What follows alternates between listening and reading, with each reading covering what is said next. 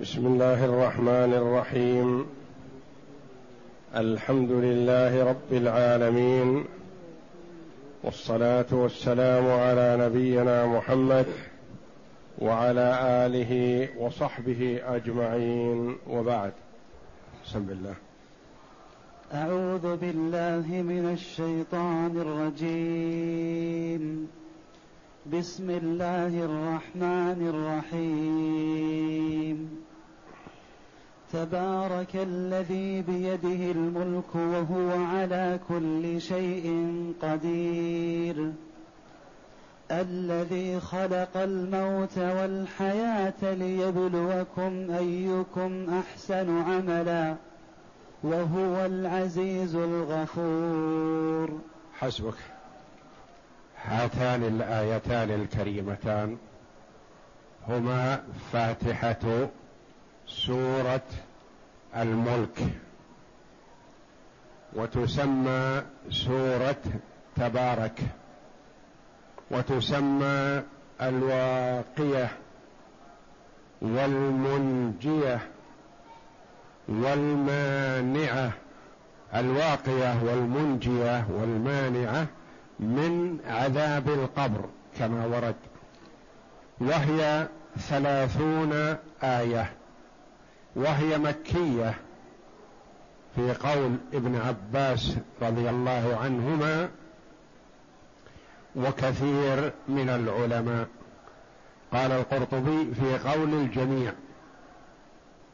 أنها مكية يعني نزلت بمكة.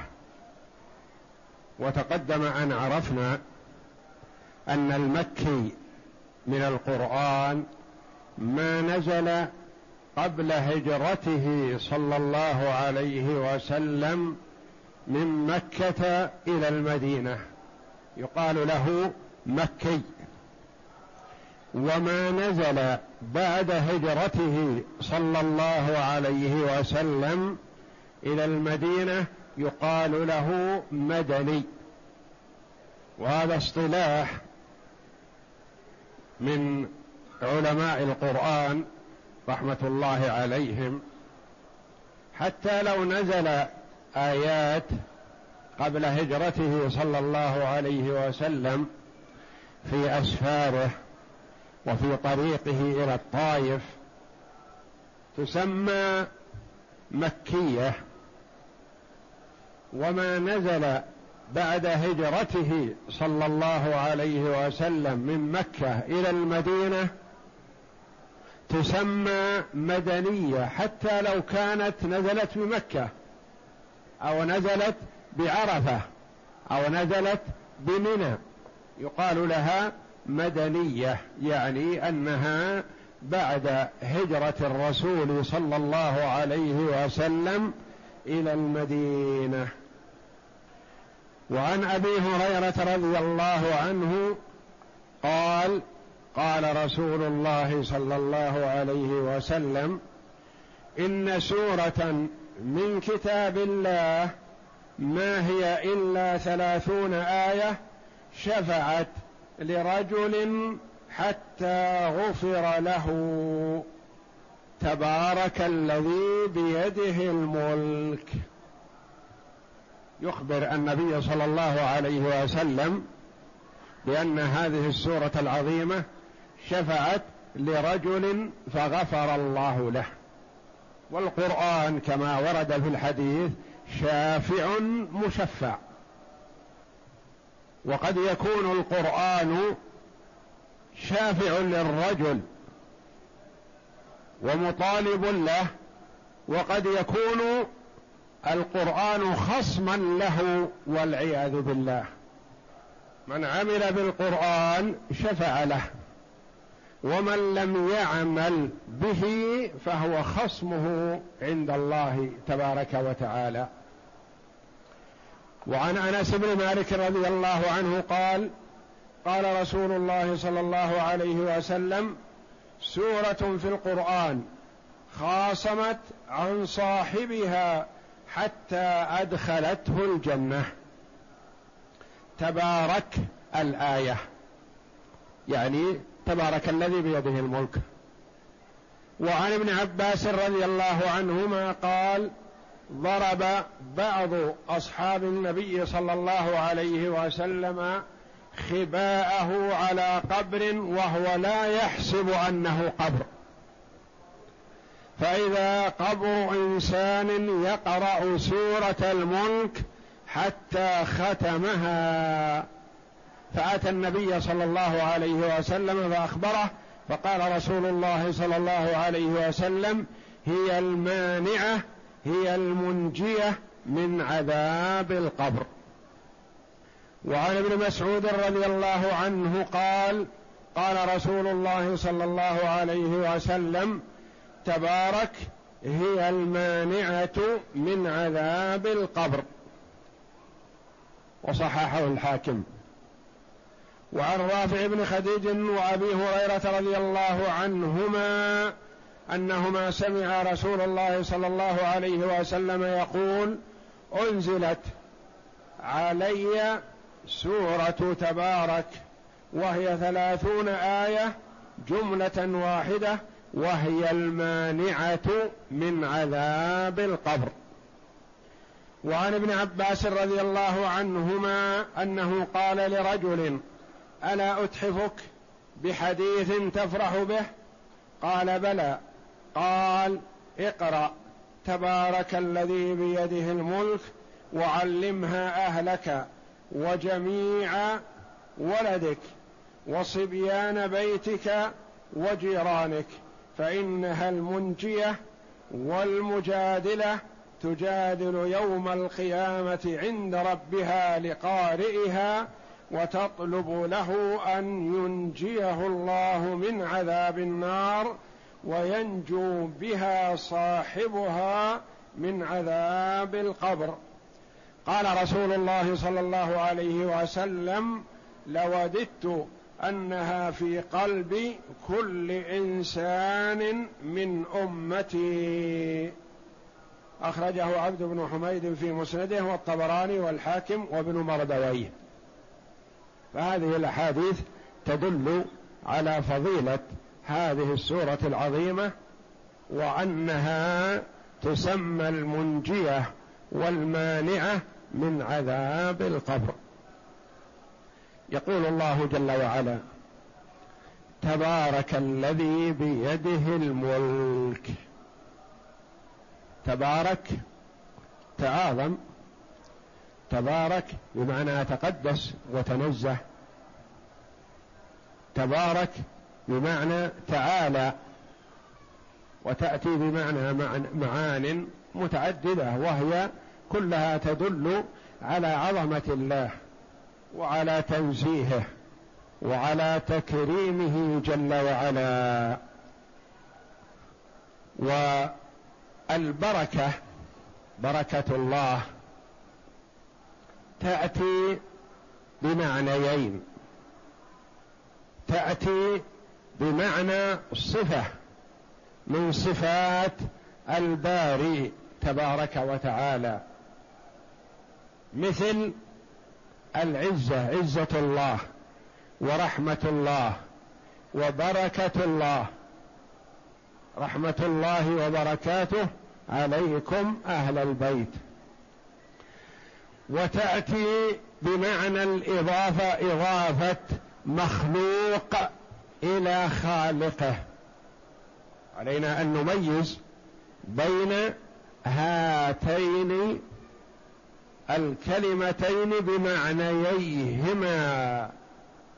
بركة الله مثل عزة الله ورحمة الله وجلال الله وعظمة الله. هذه صفة من صفاته تبارك وتعالى. بركة الله في هذا الطعام بركة الله في هذا الرجل هذا رجل مبارك هذا الرجل فيه بركة فيه بركة من الله. ما هذه صفة من صفات الله؟ هذه مخلوقة من مخلوقات الله. جعلها الله جل وعلا في هذا الطعام. جعلها الله جل وعلا في هذا الرجل جعلها الله جل وعلا في هذه المرأة هذه مرأة مباركة. فالمعنيان متفاوتان وكلاهما يضاف إلى الله جل وعلا. لكن الأولى إضافة صفة إلى موصوف مثل رحمة الله وعزة الله وجلال الله وعظمة الله وكبرياء الله وغير ذلك. وبركة الله بمعنى مخلوق من مخلوقات الله مثل بيت الله وناقة الله ومسجد الله وعبد الله وبركة الله بركة الله في هذا الطعام بركة الله في هذا الرجل هذه مخلوقة من مخلوقات الله جل وعلا.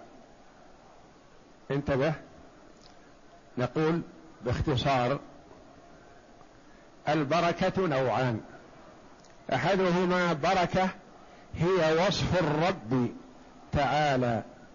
تضاف إليه. إضافة الرحمة والعزة. يعني رحمة الله وعزة الله وبركة الله. الفعل منها تبارك. يقال تبارك الله. تبارك الله أحسن الخالقين. تبارك الله تبارك الذي بيده الملك. تبارك الذي جعل في السماء بروجا وجعل فيها سراجا وقمرا منيرا. تبارك الذي نزل الفرقان على عبده ليكون للعالمين نذيرا. فكلمة تبارك بهذا اللفظ هذه ما يصح أن تطلق إلا على الله تبارك وتعالى. فلا يقال للرجل مثلا تباركت أو تباركت علينا كما يقوله بعض العامة مثلا إذا جاء وحضر مجلسهم أو نحو ذلك قالوا تباركت علينا. لا. يقال بورك في مجلسنا بوجودك مثلا أنت رجل مبارك جعل الله في حضورك البركة ونحو ذلك من الألفاظ. ولا يقال تباركت علينا. لأن المتبارك هو الله. والفعل منها تبارك قال الله تعالى تبارك الله رب العالمين. والآيات الذي التي تلوتها الآن معروفة. تبارك هذه ما تطلق إلا على الله جل وعلا. والمعنى الثاني قلنا نوعان أحدهما.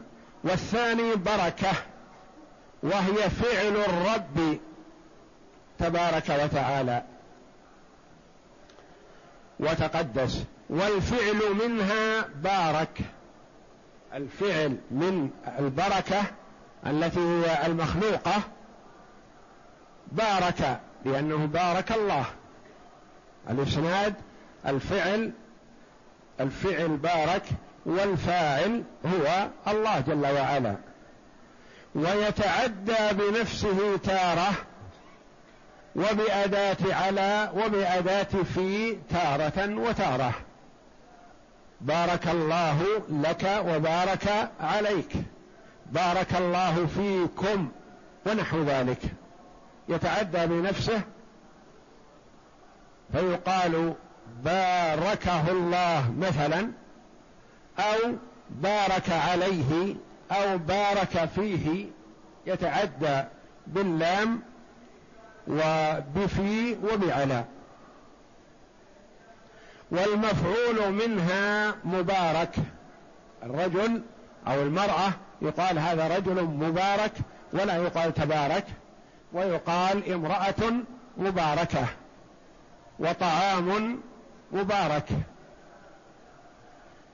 يقال بارك ويبارك على غرار قوله تعالى وبارك فيها وبارك فيها وقدر فيها أقواتها في أربعة أيام سواء للسائلين. ومثل قوله جل وعلا الذي باركنا حوله.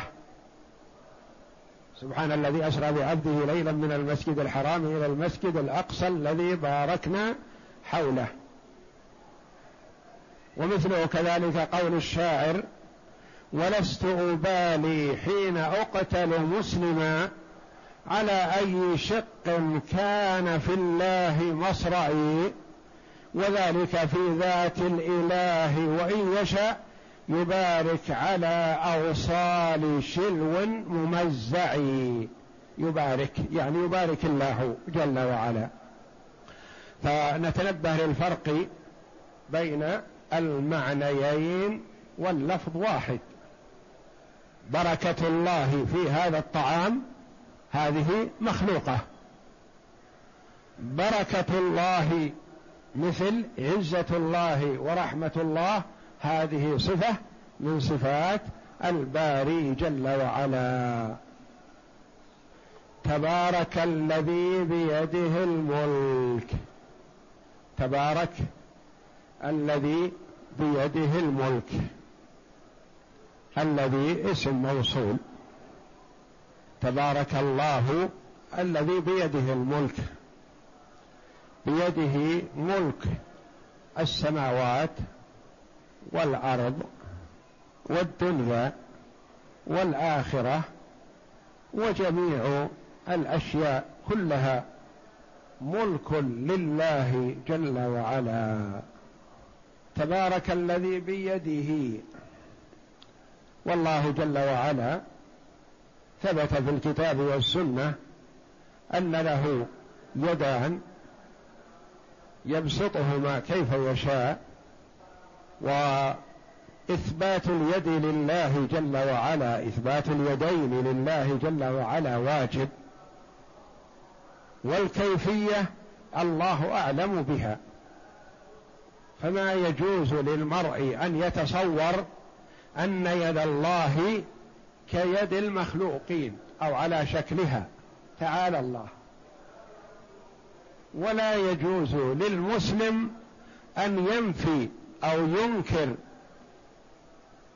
أو ينزه بزعمه الله جل وعلا عن اليد.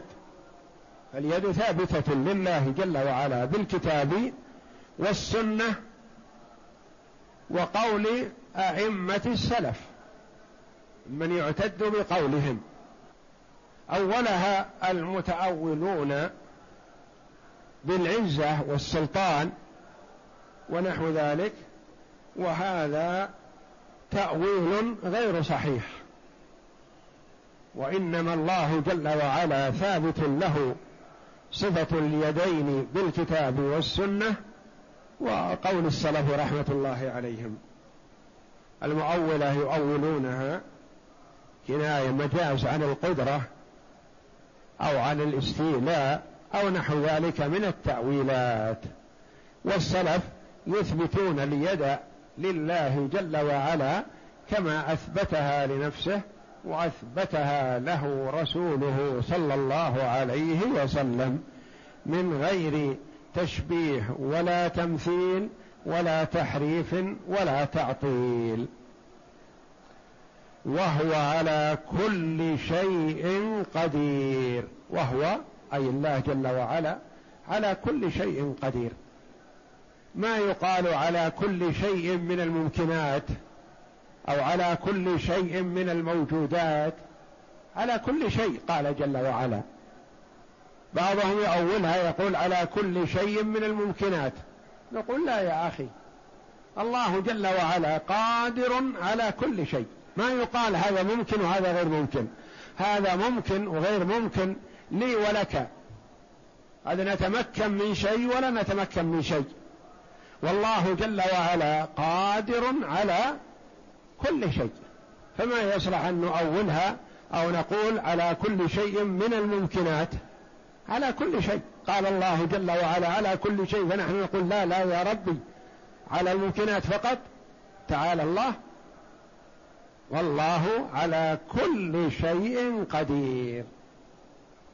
في نظرنا مثلا أنه وجود رجل ولادة من امرأة بدون رجل هذا غير موجود ممكن. هذا غير ممكن. الله جل وعلا قادر عليه. إخراج امرأة من رجل فقط هذا في نظر الناس غير ممكن. إن الرجل يلد امرأة أو يخرج منه امرأة هذا غير ممكن. لكن الله جل وعلا قادر على ذلك فأخرج حواء من آدم وأخرج عيسى من مريم. ولا يقيد بالممكنات أو بأي قيد من القيود التي لم ترد في كتاب الله. أخرج جل وعلا من دون أب ولا أم. وهو آدم. وأخرج حواء من رجل بدون امرأة. وأخرج عيسى من امرأة بدون رجل. وأخرج سائر الخلق من ذكر وأنثى. تبارك الذي بيده الملك وهو على كل شيء قدير. فبعض الناس يأتي إلى الألفاظ القرآنية الواضحة الصريحة العامة فيدخل فيها القيود. لما؟ أنت أدرى من الله جل وعلا بما قال؟ وضحه فسره بينه لكن لا تقيده. بقيود ما وردت في القرآن.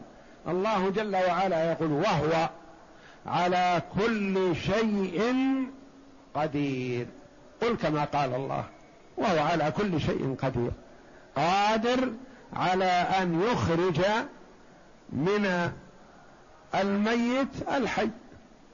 ويخرج الحي من الميت الذي من قدرته جل وعلا خلق الموت والحياة. الموت مخلوق. خلق الموت مخلوق. أوجده. وخلق الحياة. والموت والحياة مخلوقان من مخلوقات الله. ولا يخلقهما أو يوجدهما إلا هو سبحانه وتعالى.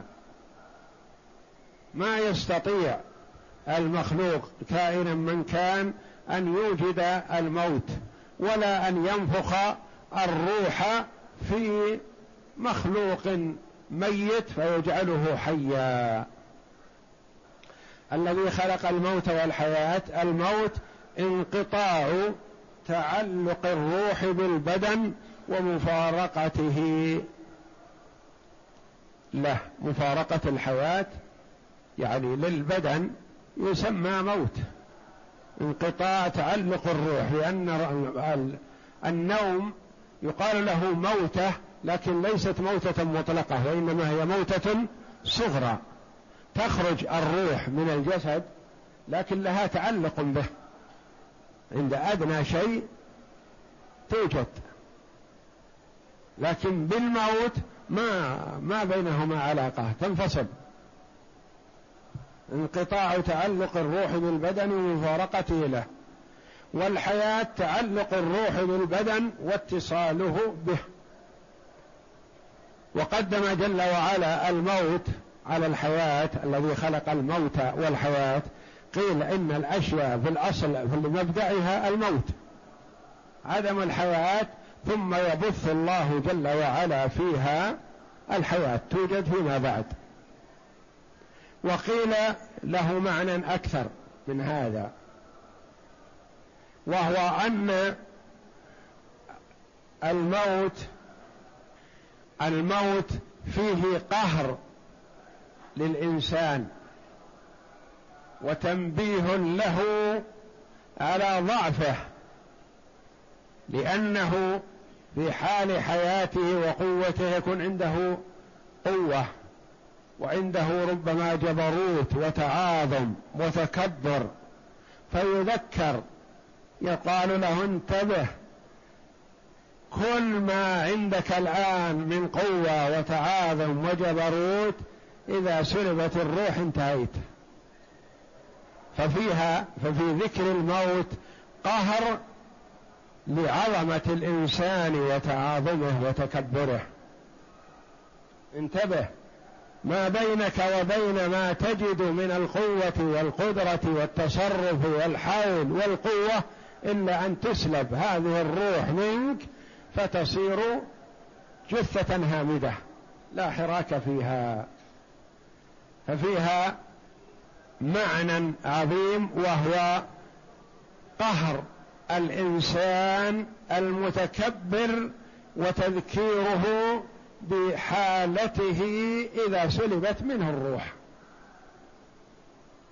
الذي خلق الموت والحياة وخلق الحياة لأن الناس لو اجتمعوا كلهم وأرادوا أن يخلقوا شيئا ما فيه روح ما استطاعوا.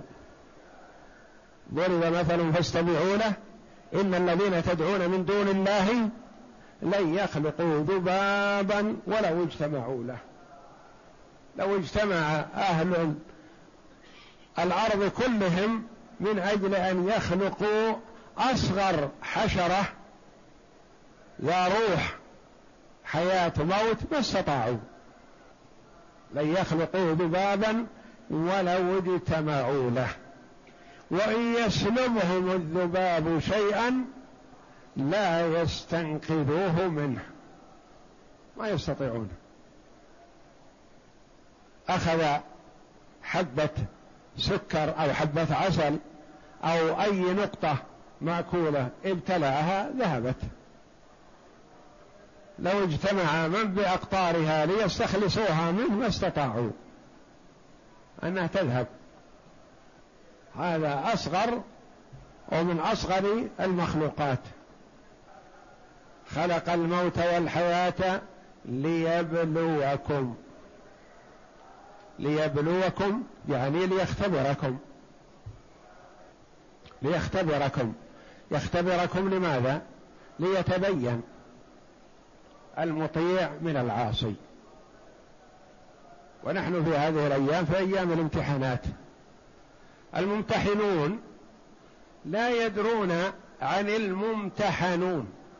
ماذا يأخذ من الدرجة؟ نجمع الأوراق مئة ورقة. ما ندري ماذا سيأخذ هذا من هذا حتى نقرأ الأوراق. هذا يأخذ تسعين في المئة وتسعة وتسعين في المئة ومئة في المئة وهذا يأخذ خمسة في المئة. وهل هذا يجري على الله تبارك وتعالى؟ لا.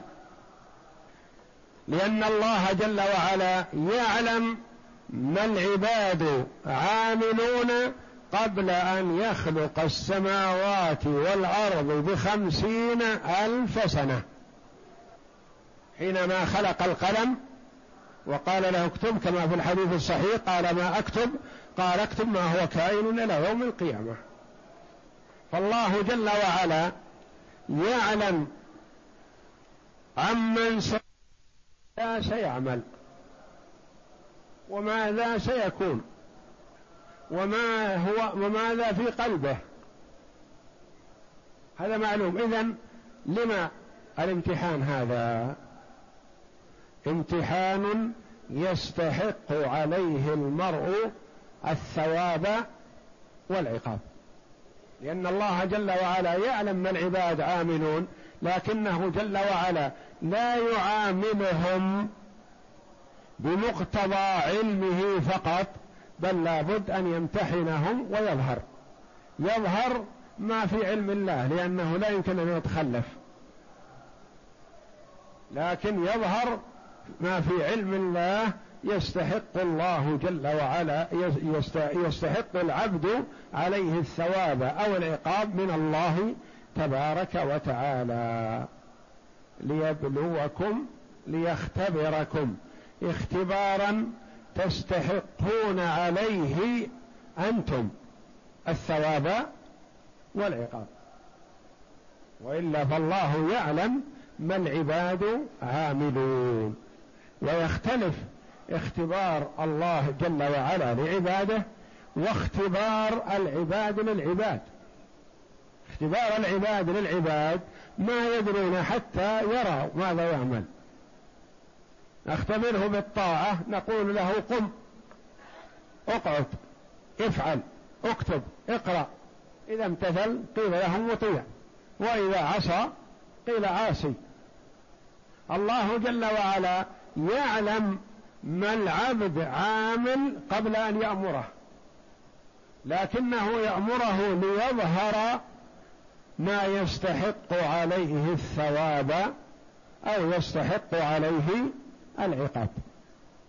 ليبلوكم أيكم أحسن عملا. أحسن عملا.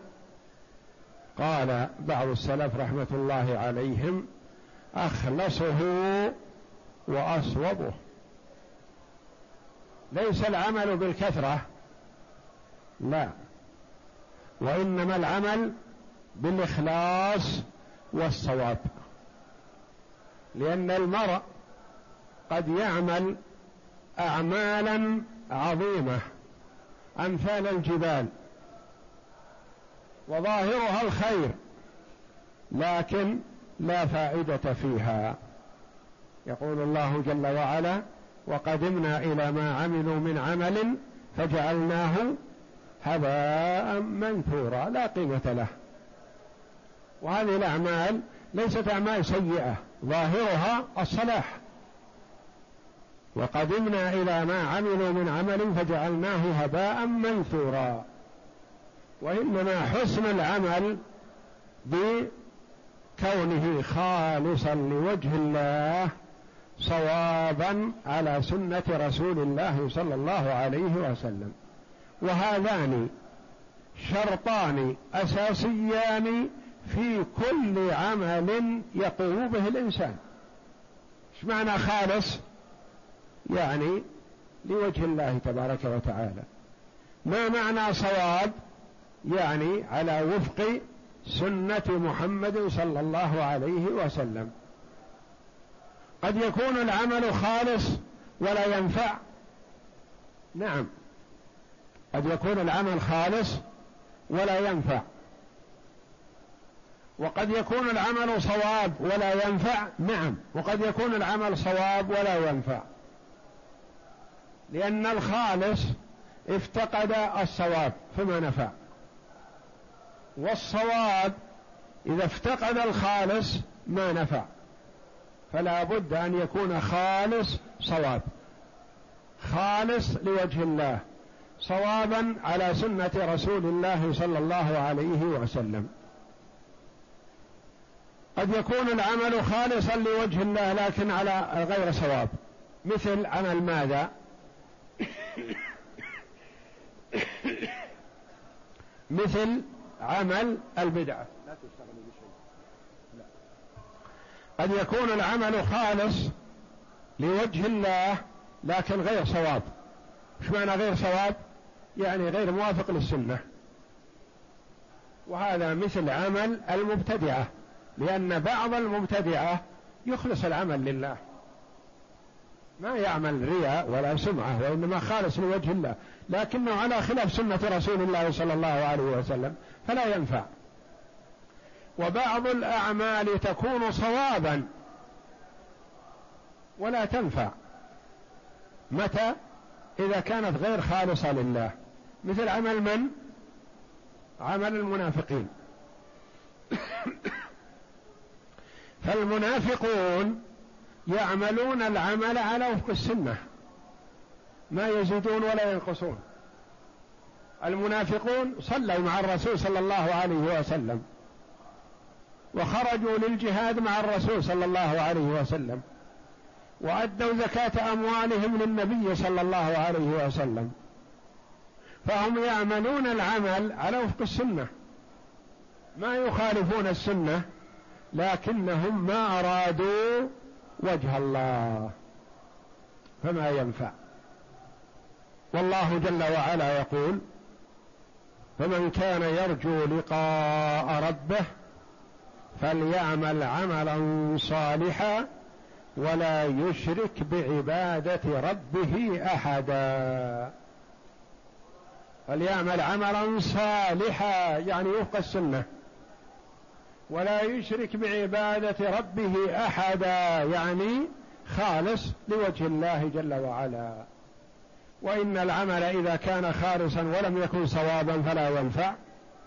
وإن كان صوابا ولم يكن خالصا فلا ينفع فلا بد في نفع العمل أن يكون خالصا صوابا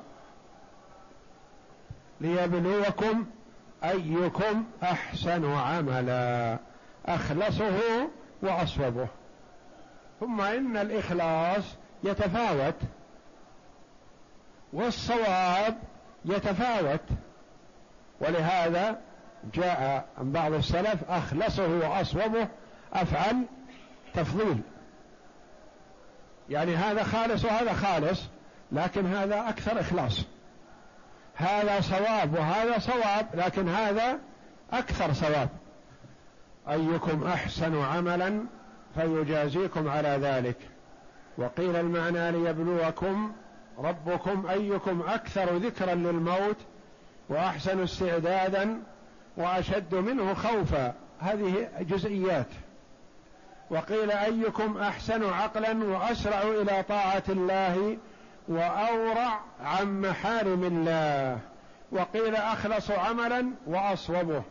والخالص إذا كان لله والصواب إذا كان على السنة. وقيل أزهد في الدنيا وأترك لها.